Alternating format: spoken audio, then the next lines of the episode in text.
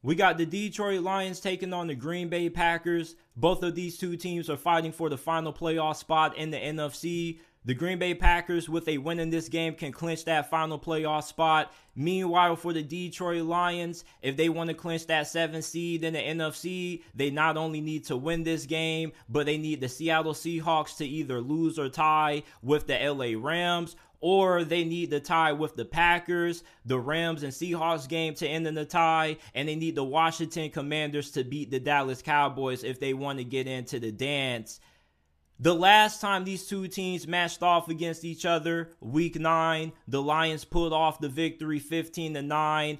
And that win sparked their turnaround because ever since then, the Detroit Lions have been one of the hottest teams in the NFL. They've been 6 and 2 since week 9. Jared Goff has been one of the best quarterbacks in the NFL this year. And nobody really is talking about how good Jared Goff has been. Since week 9, Jared Goff has thrown 15 touchdowns and no interceptions. There isn't too many quarterbacks right now that are playing as good as football as what Jared Goff is playing right now.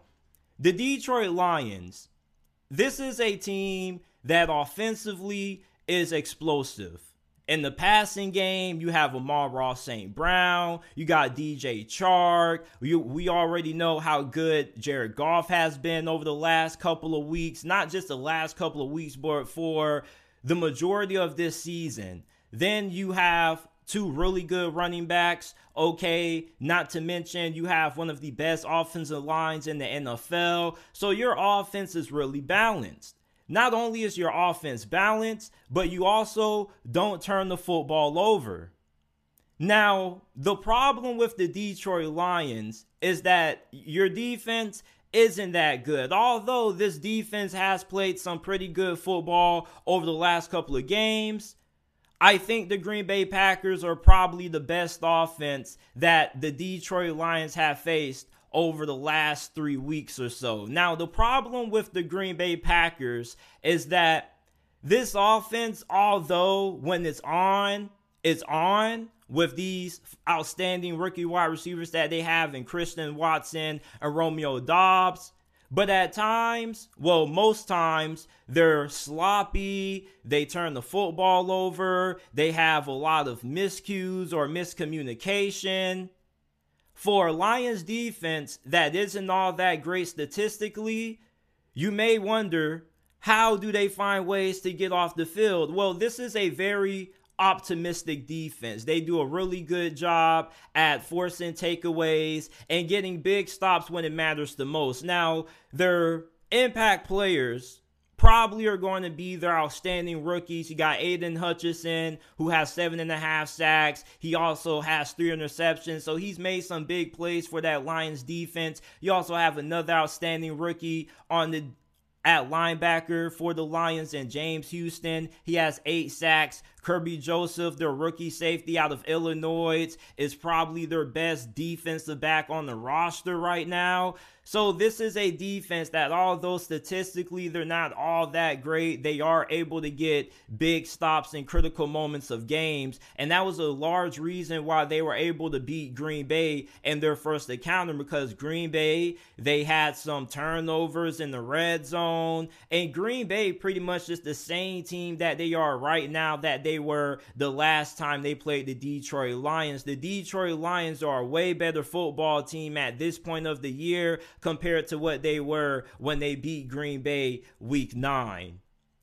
However, I'm really interested in seeing how Detroit's passing attack is going to fare against this passing defense of the Green Bay Packers. The Green Bay Packers happen to have the second best pass defense in the NFL. Not only is this pass defense really good, but special teams also has been really good for the Green Bay Packers, and defense and special teams has been carrying the Green Bay Packers for the last four games over their four game win streak. Now, you wonder for the Detroit Lions if you're able to get that run game going, how long are you going to be able to keep Aaron Rodgers and company off the field? Because Green Bay's offense, with them struggling to really be efficient at times and being more predicated on the big play sometimes, if you can keep their offense off the field, they won't have a lot of possessions. And Green Bay is the kind of team that if they have limited possessions, they're not going to have a lot of opportunities to win ball games because then you put their offense in a situation where they have to be almost flawless. And when you look at how Green Bay has played this season, they haven't had too many games where they have been flawless on offense. There's always a couple of mistakes here and there with this offense, or either it takes this offense a while to get going out the gate. So if the Detroit Lions can get that run game going, which there's no reason why they can't, because although Green Bay has outstanding pass defense, their run defense ranks amongst the worst in the NFL. And with D'Andre Swift, Jamaal Williams, there's no reason why the Lions shouldn't be able to have success on the ground, especially with how good that offensive line has played. Now, if the Green Bay Packers can come out and get out to a fast start in this game and they can get the Lions having to throw the football to win this game, then I think that advantage kind of plays into the hands of the Green Bay Packers because then you get Detroit playing to the strengths of your defense, which is your pass defense. And when teams have been one dimensional against Green Bay's defense, they struggled. We saw what happened to Minnesota last week. Minnesota got down early. They had a special teams touchdown that they had. Well, they had a special teams miscue, which allowed Green Bay to capitalize off that. Their offense struggled to have success throwing the football against this secondary. Jaire clamped up. Justin Jefferson. So when teams have been one dimensional against this Green Bay defense, they struggled. You look at the second half of that Miami Dolphins and Packers game, same thing happened. You saw when Miami got away from the run, they started throwing the football a lot more with Tua. He threw three interceptions, and Green Bay was able to win that game. So for the Detroit Lions, you know, if you're able to get that run game going and you can keep that offense off the field, I think you put Green Bay at a major disadvantage. But if you're Green Bay, if you can get Detroit down early and you can get them abandoning the run game and throwing the football, you like your chances because then you can get them playing into the hands of what your defense does best, which is stopping the pass. The explosiveness of Green Bay's offense worries me when you look at how Detroit's defense has given up so many big plays this year. Although there are some solid players in the secondary, there aren't too many great players in this secondary. Jeff Okudah, he's been up and down. He's had some okay games, he's had some really bad games. You wonder how he's going to fare against these wide receivers. These wide receivers, I definitely don't think you can sleep on them. Yeah, they are inexperienced and they are kind of still trying to get acclimated, getting timing and chemistry down with Aaron Rodgers, although they are getting a lot better. Romeo Doubs, Christian Watson, Neither one of these guys started out the season playing together at the level that they are right now. They had some injuries that really kept them from on being on the field for the majority of this year. So as of late, they've been healthy, they've came together and they have started to kind of figure things out, but it's still not at the level required that you would like to see heading into the postseason. But in terms of when it comes to deciding who's going to win this game, I'm going to take the Lions to win. The reason why I'm going to go with the Lions, although it is really hard to win on the road at Lambeau Field at this time of the year, you just have to go with the team who takes care of the football. Detroit does a really good job of taking care of the football. Meanwhile, you look at the Green Bay Packers, you know, I kind of feel like the defense and special teams has carried them. Although Detroit doesn't have a good defense, this is a defense that is good at being able to come away with takeaways and getting stops in big moments. And I just don't think that this Packers offense is going to be able to execute in the big moments of this game, which is why I'm going to take the Lions to win this game.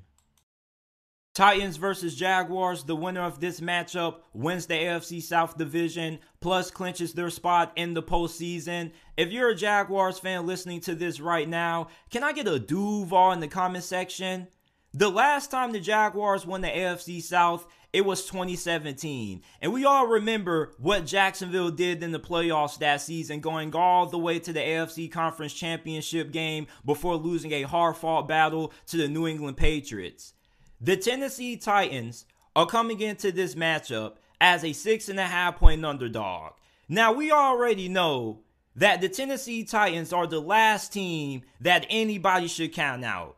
This team has fought through a lot of adversity, plus tons of injuries, and yet they still, coming into week 18, have an opportunity to make it into the playoffs. I think this season was a testament to how great of a coach Mike Vrabel truly is. And we already know that Mike Vrabel is one of the best coaches in the NFL. He's proven that over the last couple of years. But I really feel like this season was one of his better coaching jobs. Let's not forget, this is the same Tennessee Titans team that took the Kansas City Chiefs to overtime with Malik Willis at quarterback. Now you're going to be starting Joshua Dobbs and you need him to play well. The question is just how well and how consistent is he going to be in this game when it comes to throwing the football? Yes, he played well Thursday night against the Dallas Cowboys, but at the same time, you got to remember they had recently just signed Joshua Dobbs, so the Dallas Cowboys didn't really have too much film on him. As a matter of fact, that was his first game ever starting as a quarterback in the NFL. You wonder how the Jacksonville Jaguars defense is going to game plan for Joshua Dobbs and how they're going to try to get him uncomfortable and throw him off rhythm. Now, several starters didn't play in their loss against the Dallas Cowboys. They're going to have Derrick Henry, Jeffrey Simmons, and a couple of other impact starters coming back who are expected to play in this matchup. Now, you already know what the game plan is for this Tennessee Titans offense. It's Derrick Henry or bust. If they're going to win this game, Derrick Henry needs to have 30 carries and at least 120 or 130 yards on the ground and maybe two or three touchdowns. For Tennessee, your offensive line has been really bad this year. So you definitely don't want to try to put the ball on the air. Well, in the air, you definitely want to try to run the football, win up front, control time of possession, and the best way to do that is by getting Derrick Henry going. This offensive line hasn't been that great. However, the run blocking has been way better than the pass blocking. For Joshua Dobbs, I think for him, as long as you don't put too much on his plate and don't ask him to do too much, he can come in and keep you in position to potentially win this game in the fourth quarter. And that's really what the biggest question is for Tennessee in this ball game. Can they last until the fourth quarter or will the Jaguars blow them out like how they did last time? I don't see Jacksonville beating Tennessee by a big margin. Despite the injuries that Tennessee has suffered this year, this football team is just way too tough and way too scrappy to get blown out in this big of a ball game. I think you definitely will see the Tennessee Titans play probably their best game that they've played all season. The Jacksonville Jaguars, you know, they're trying to win this division for the first time since 2017. This city hasn't tasted success ever since. Okay, the Jaguars have been one of the hottest teams in the NFL. They're coming into this game winning five out of their last six. They've had some really impressive performances at home. You remember when they came back against the Dallas Cowboys a couple of weeks ago? That kind of was the game that got everybody talking about the Jacksonville Jaguars from a national perspective. But even before that comeback victory against the Dallas Cowboys, they had another comeback against the Baltimore Ravens a couple of weeks before that game. So this is a Jacksonville Jaguars team that knows how to win at home. Plus, you have the arrival of Trevor Lawrence. The Jacksonville Jaguars are Trevor Lawrence a bust. Okay, this is really similar to the Indianapolis Colts when Andrew Luck came into the league his first his first couple of years with that franchise. When Andrew Luck was playing some of his best football, the Colts were a really tough team to beat, especially late in the season. For the Jacksonville Jaguars, if Trevor Lawrence plays well, 9 times out of 10, you're probably going to win this game. But what impresses me the most about the Jacksonville Jaguars is even when Trevor Lawrence plays well, it's not just him running the show. He also has a really good supporting cast. You saw what Travis Etienne did last week against the Houston Texans. You see what Zay Jones, Christian Kirk have done all season. Evan Engram is having a career resurgence. I mean, I can't recall the last time I've seen Evan Engram be this big of a factor in the offense since his Pro Bowl season with the New York Giants. And even then, that season wasn't all that great. I think it's fair to say that Evan Engram is probably having the best or the second best season of his NFL career in Jacksonville. You got Zay Jones. This is an offense that, yes, it's led by Trevor Lawrence. And this team is going to their whole performance in this game is going to stem on how their franchise quarterback and Trevor Lawrence plays. If he plays well, they're going to win. If he struggles, this could be a close game and potentially a game that Jacksonville ends up losing. And you wonder how the Jaguars are going to play being in this spot. The Jaguars are a team that haven't really played in a lot of meaningful games late in the season over the last decade or two decades or so. So you wonder how a young team is going to handle being in this situation. They also have a defense that's pretty good against the run. For Tennessee, you know what they're going to try to do in this game run the football. The game plan isn't going to be all that complicated for them. If Jacksonville can shut down Derrick Henry, there's probably a small chance Tennessee wins this game.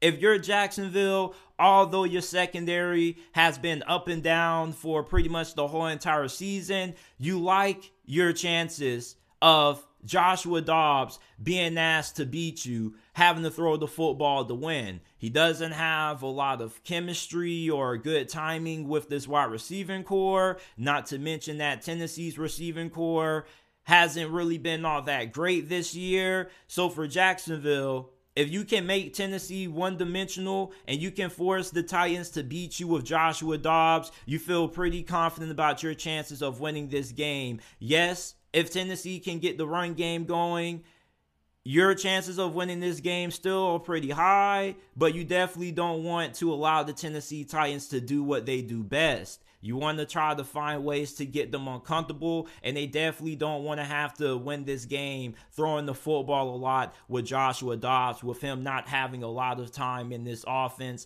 and this system with these receivers. Now, if Trevor Lawrence struggles, as I said earlier, the Jacksonville Jaguars are probably going to be in for a really tough game. But not just that, but outside of their run defense, their defense hasn't really been all that reliable.